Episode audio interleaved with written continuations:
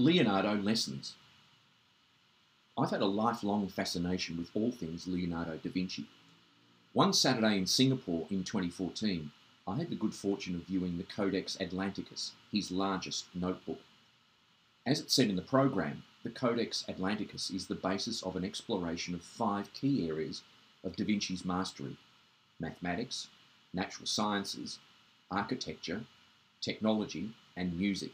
For interest, the exhibition guide is attached. Over the years, I've read many books about his life and work.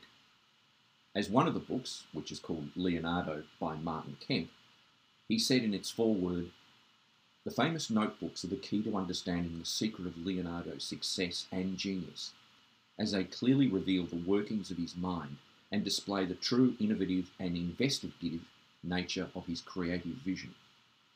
The link to Martin Kemp's book is within the paper. Another superb book on Leonardo I could recommend is by Walter Isaacson. Again, the link is attached. He wrote other landmark books on Albert Einstein and Steve Jobs just for interest. Towards the end of his book, Isaacson offers some thoughts, lessons based on his study of Da Vinci's life. I thought they were timeless pieces of advice, particularly in this straitened period. His first point be curious, relentlessly curious. Seek knowledge for its own sake. Retain a childlike sense of wonder. Observe.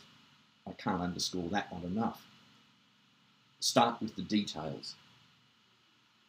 See things unseen.